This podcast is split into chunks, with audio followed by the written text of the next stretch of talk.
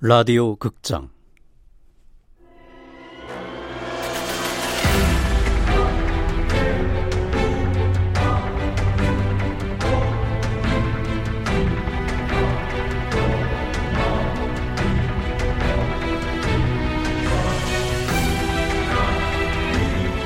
합리적 의심.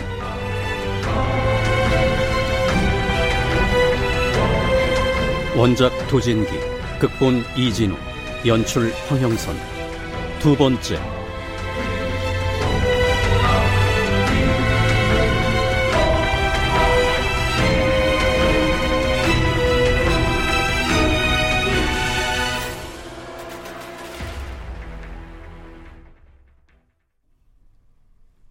재판은 오후 2시에 속행되었다. 세 번째 증인은 이준호 명의의 보험을 가입받았던 보험 모집인 김행순이었다. 지난해 4월쯤인가 김유선 씨가 남자친구 명의로 보험을 들어주고 싶다고 문의해 왔어요. 남자친구 쪽 집안에 암 환자가 몇 명 있어서 가족력이 걱정된다고 하더라고요. 그래서 보험 상품을 몇 개 보여줬고 김유선 씨가 고른 대로 가입 절차를 진행했었죠. 가입한 상품은 구체적으로 어떤 상품입니까? 암 진단비 2천만 원짜리 보험하고 3억 원짜리 사망 보험이었어요. 그건 좀 이상한데요.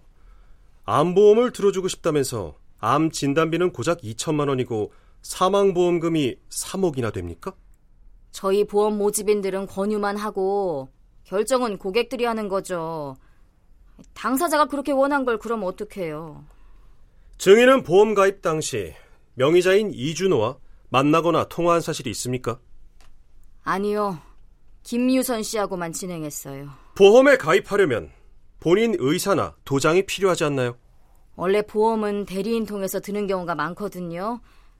김유선 씨가 계약서를 들고 가서 도장을 받아오는 식으로 가입한 거죠. 하지만 증인은 김유선 피고인이 이준호와 직접 보험에 대해서 상의하거나 하는 걸 본 적은 없죠. 그게 김유선 씨가 이준호 씨랑 전화로 보험 얘기하는 걸 옆에서 들은 적은 있어요. 그러니까 직접 보지는 못하고 피고인이 이준호 씨와 통화하는 걸 옆에서 들었다는 겁니까? 네. 이 서류를 보면 말입니다. 보험 수익자, 그러니까 보험금을 타는 사람이 중간에 변경되었습니다. 원래 이준호와 같이 사는 친할머니였는데 김유선으로 바뀌었죠. 그리고 이게 5월 12일 이준호가 사망하기 딱 일주일 전입니다. 맞습니까? 네.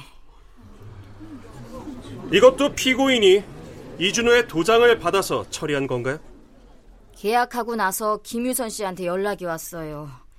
이준호 씨가 보험 수익자를 김유선 씨로 바꾸려 한다고.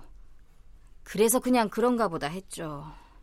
우연이라면 우연인데 참 기막힌 우연입니다. 보험금 수령인이 피고인으로 바뀌고 나서 정확히 일주일 후에 사고가 일어났으니까요. 이상입니다. 다음은 변호인 반대 신문하세요.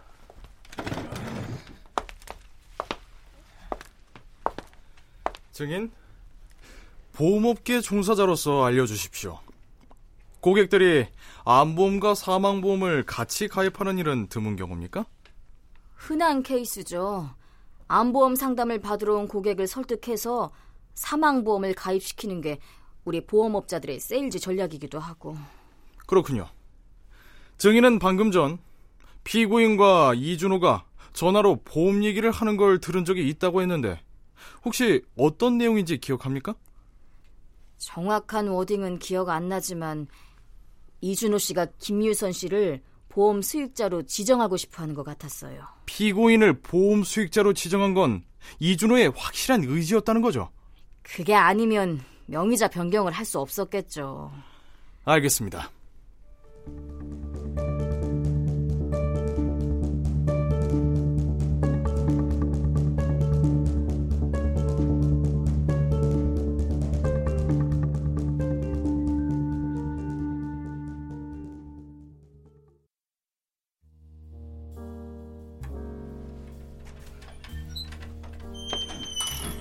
어머, 현 부장님. 오늘은 혼자신가 봐요?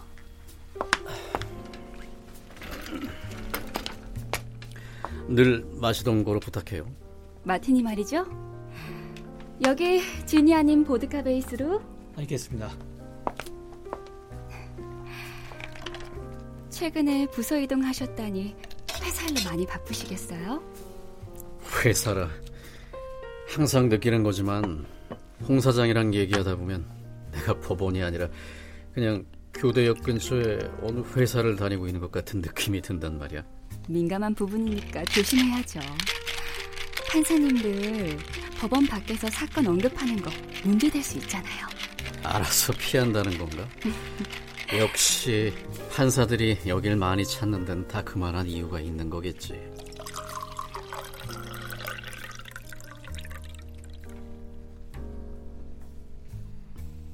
그런데 재미있는 게 뭔지 아세요?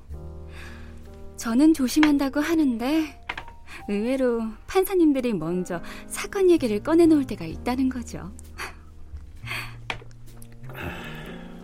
판사가 의외로 자신 없는 사람들이고 내가 내리는 판결이 과연 옳은지를 끊임없이 의심하는 신뢰할 수 있는 사람과의 대화를 통해서 그 의심을 조금이라도 메우고 싶은 거겠지.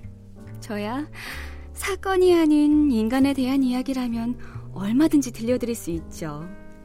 아, 그럼 음, 단순히 저 인간에 대한 질문 한 가지만 하지. 네? 만약에 애인이 사고로 죽었는데 그 살인범으로 의심을 받는 여자가 있다면 말이야. 그 여자는 지금 기분이 어떨까? 음... 무지 억울하겠죠? 억울하다라. 우물의 현답이네. 여느 형사 사건이랑 별반 차이가 없다는 건가? 생각해 보세요. 얼마나 사랑했는지는 모르지만 애인이 죽은 데다가 살인이라는 혐의까지 뒤집어 쓰게 된 거잖아요. 그렇다고 하더라도 그런 사람이 법정에서 평범한 얼굴을 하고 앉아 있다는 게 말이 되나 해서 말이야. 평범한 얼굴이요? 그래, 평범한 얼굴 말이야. 속내를 알 수가 없는 평범한 얼굴.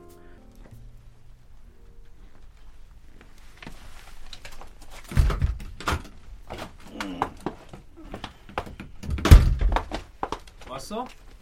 왔다. 일가족 3명이 숨진 아파트 화재 현장입니다. 아. 1차 아, 술 냄새. 술안 마셨는데? 거짓말. 판사가 위증해도 되는 겁니까? 마셨습니다. 마시긴 했는데 알코올 조금 들어간 음료수 같은 건데? 알코올은 들어갔는데 술은 아니다. 이 위증죄 형량이 5년 이하의 징역 또는 1천만 원 이하의 벌금인데. 잔인한 놈. 야야, 저 일주일간 화장실 청소 당번으로 감경 안 될까? 아, 그렇다면 일찍이 아내를 여의고 홀로 아들을 양육하는 사위를 참작하여 일주일간 화장실 청소 당번 및 설거지형에 처하는 걸로. 통 큰 판사님 나셨네. 아, 다운아. 너 최근에 바뀐 꿈이 뭐라고 했더라? 판타지 소설 작가. 아 맞다 그랬지 판타지 소설 작가. 응. 판사가 되고 싶다고 한 적도 있었던 것 같은데. 너 왜 그 미드에 한창 빠져 살 때 법정 드라마 보고 멋있다면서 아빠처럼 판사 되고 싶다고 했었잖아. 근데 왜 바뀌었냐? 하... 아빠 덕에 진짜 판사가 뭔지 알아버렸으니까 아빠가 잡지에 썼던 판사의 하루라는 걸 나한테 보여줬던 거 생각 안 나? 무슨 내용이었지 그게? 나도 알려줘야지. 판사는 전체 일과 시간 대부분을 판사실에서 서류들이랑 씨름하는 데 써야 한다. 재판은 보통 일주일에 한 번 있을까 말까이고 판결문 쓸 때는 온 우주의 기를 모아서 집중을 해야 하며 아유, 아유, 그만 그만. 듣고 있으니까 내가 더 갑갑하네. 아들, 목표 설정 바꾸기 아주 잘했어. 음? 판타지 소설 작가가 100배 낫다. 아, 아빠. 근데 형사부에 가서 처음 하는 재판이 너무 센 거 아니야? 응? 무슨 재판인 줄 알고? 유명한 사건이잖아. 젤리 살인 사건. 다운이 너 알고 있었구나. 아빠가 담당하는 사건이 뭔지. 꿈은 바뀌었어도 판사 아빠가 어떤 사건 재판하는지 정도는 알아야지. 아 걱정 마. 우리 둘뿐이라도 사건 얘기는 절대 안 할 테니까. 아, 아니다. 그냥 들어가야겠다.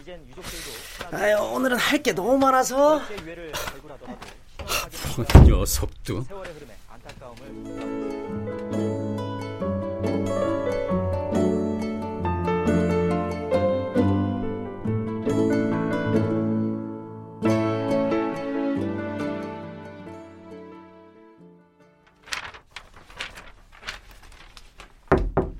부장님, 조기영 검사님 오셨습니다. 응? 조 검사가? 들어와요. 안녕하십니까. 꼭 드릴 말씀이 있어서 실내 무릅쓰고 찾아왔습니다. 아, 이쪽으로 와서 일단 앉아요. 어, 원래 검사든 변호인이든 진행 중인 사건 관계자들이랑은 피하는 게 원칙인데. 잘 알고 있습니다. 알면서도 간곡히 부탁드릴 일이 있어서 직접 찾아뵌 겁니다. 전화나 문자 같은 거였으면 보지도 않고 차단했을 거예요. 이렇게 찾아왔으니까 문전박대할 수도 없고. 감사드립니다. 부탁이라는 게 뭐죠? 저 젤리 살인 사건 조금 여유를 가지고 재판을 진행해 주셨으면 합니다. 그 사건이라면 내가 중간에 이어받아서 이제 막바지 증인 신문 절차만 남겨두고 있는데 뭐 재판 내용뿐만 아니라 일정에 대해서도 공정성은 지켜줘야 하고 한쪽의 일방적인 요구만 수용하는 건 어려울 것 같은데요. 바로 그 공정성을 위해서입니다. 공정성을 위해서라고요? 예. 공정한 판결을 위해서 꼭 필요한 증인들이 소환에 응하지 않고 있으니까요. 이준호가 질식한 현장을 가장 처음 본 목격자와 이준호의 누나 말입니다. 사건 현장을 가장 처음 목격한 건 H 모텔 사장 아니었던가요? 아니요. 한 명 더 있습니다. 한 명 더? 그게 누구? H 모텔 사장의 아들 김영석입니다. 모텔 사장 부자가 사건 현장을 함께 목격했다? 예, 그렇습니다. 김영석은 지금 어디에 있죠? 핵심 증인으로 가장 먼저 소환하려고 했지만 행방이 오리무중입니다. 아버지인 모텔 사장조차 연락이 닿지 않는다고. 분명 젤리 사건에 얽힌 중요한 단서를 가지고 있을 겁니다. 무엇보다 재판을 앞두고 사라진 게 영 꺼림칙합니다. 그, 어쩌면 김유선 쪽에서 먼저 손을 조 검사 증인이 소환에 불응하는 건 드문 일도 아니죠. 섣불리 예단하지 맙시다. 죄송합니다. 이준호의 가족은 또 왜죠?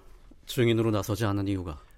어, 이준호 남매가 어려서부터 나이든 조모와 함께 살았는데 조모는 건강상 재판 출석이 어렵고 이준호의 누나인 이소유는 잠적 중입니다. 동생이 살해됐을지도 모르는데 잠적이라고요? 아, 저 그게 조모 아들 같이 생활했던 이준호와는 달리 이소유는 사실상 따로 살았던 것 같습니다. 뭐 절도 같은 사소한 전과도 좀 있고요. 전과? 아니 그게 증인 출석이랑 무슨 상관이죠? 아, 저 아무래도 법원에 안 좋은 기억이 있다 보니 본인이 법정 출석하는데 거부감이 큰 것 같습니다. 조검사, 무슨 얘기인지는 알겠는데 법정에 그 정도 사연 없는 사람이 어디 있겠어요? 그런 상황일수록 예정대로 재판을 진행하는 게 판사로서 따라야 할 절차적 정의겠죠. 재판장님, 이만 돌아가세요.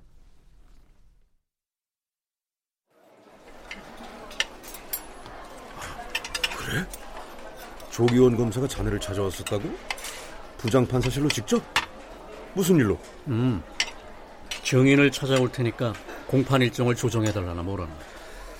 적어도 검사는 언론에서 떠들어대는 대로 김유선이 자기 애인을 살해한 거라고 99% 확신하는 것 같군. 99% 확신하면 뭐하나. 모자란 1% 때문에 무죄가 나올 수도 있는 게 형사재판인데. 결정적인 증거는 없다는 건가? 사망진단서에서 진료 소견서, 보험 청약서까지 죄다 정황 증거뿐이야.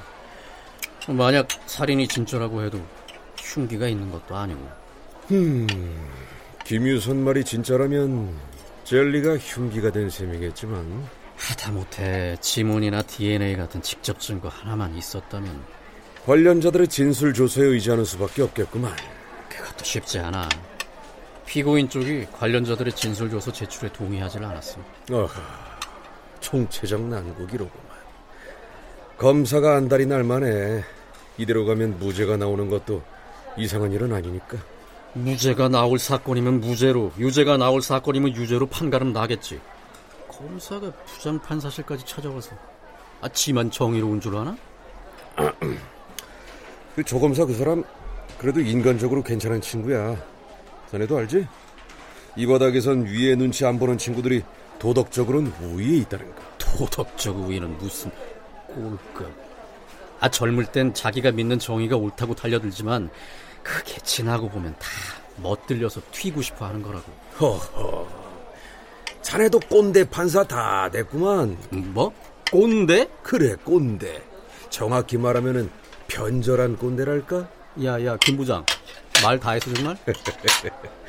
조검사 말인데 마치 자네의 판사 초년 시절을 보는 것 같아. 어디가? 아하하하, 잊었구나. 자기도 위에 눈치 안 보는 의로운 판사였던 때가 있었다는 거. 배가? 그래. 지금은 잘 길들여진 순한 양이지만 곱비 풀린 망아지처럼 혼자 날뛰어서 윗사람을 곤란하게 했던 때가 있었지. 글쎄 울시라.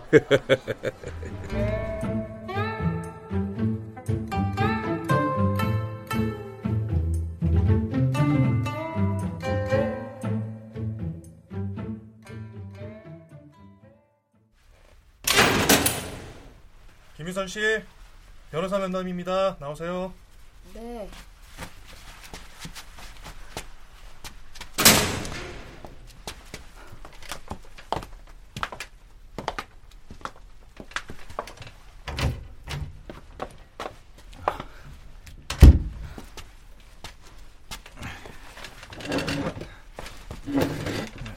김유선 씨, 불편한 건 없습니까? 그걸 지금 말이라고 하세요? 언제까지 여기서 콩나물국에 흰밥 말아먹으면서 지내야 하는 건데요? 일단 1심 재판이 끝날 때까지만 참으면 그 전에 구속영장 발부되는 거 막을 수 있다면서요. 아, 내가 도망을 가 증거인멸을 해? 아, 뭐 때문에 박 변호사를 비싼 돈 주고 고용한 거라고 생각해요? 면목 없습니다. 그리고 기사 봤죠? 얼굴 공개 검토? 내가 살인자도 아닌데 왜 얼굴을 까야 하는데? 이거 명백한 인권 침해 아니에요? 그것만은 어떻게든 막겠습니다. 언론에서 온갖 자극적인 기사들을 쏟아내는 바람에 여론이 여론 여론 여론 마녀 사냥도 아니고 아, 이러니 냄비 근성이란 말이 나오지 명백한 증거 하나 없는데 집값 것들이 어쩔 거야 나요 여기서 나가면 살인죄로 몰아간 기레기들이랑 근거 없는 비방 댓글 차단 연놈들 다 싸그리 고소해버릴 거야 그, 그, 그럼요. 예, 예, 그러셔야죠. 박 변호사님, 잘 좀 합시다. 예? 행여나 유죄라는 말도 안 되는 판결이라도 나왔다가는 단언컨대 그런 일은 없을 겁니다. 판사가 미치지 않고서야 직접 증거가 없는데 무슨 수로요? 그렇겠죠? 유죄는 말이 안 되죠? 아이, 그렇다니까요. 행여 김유선 씨가 정말로 살인을 했다고 하더라도 이번 판결에서는 유죄가 될 수 없습니다. 절 믿으세요.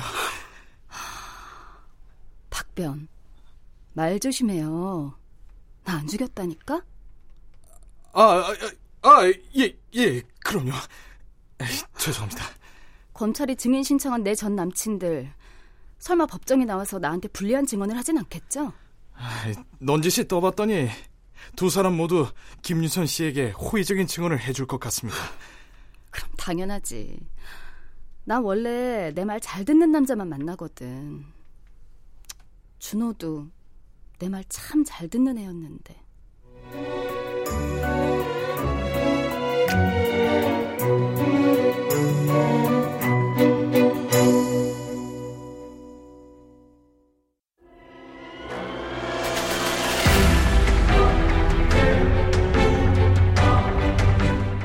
라디오 극장 합리적 의심 도진기 원작 이진우 극본 황영선 연출로 두 번째 시간이었습니다.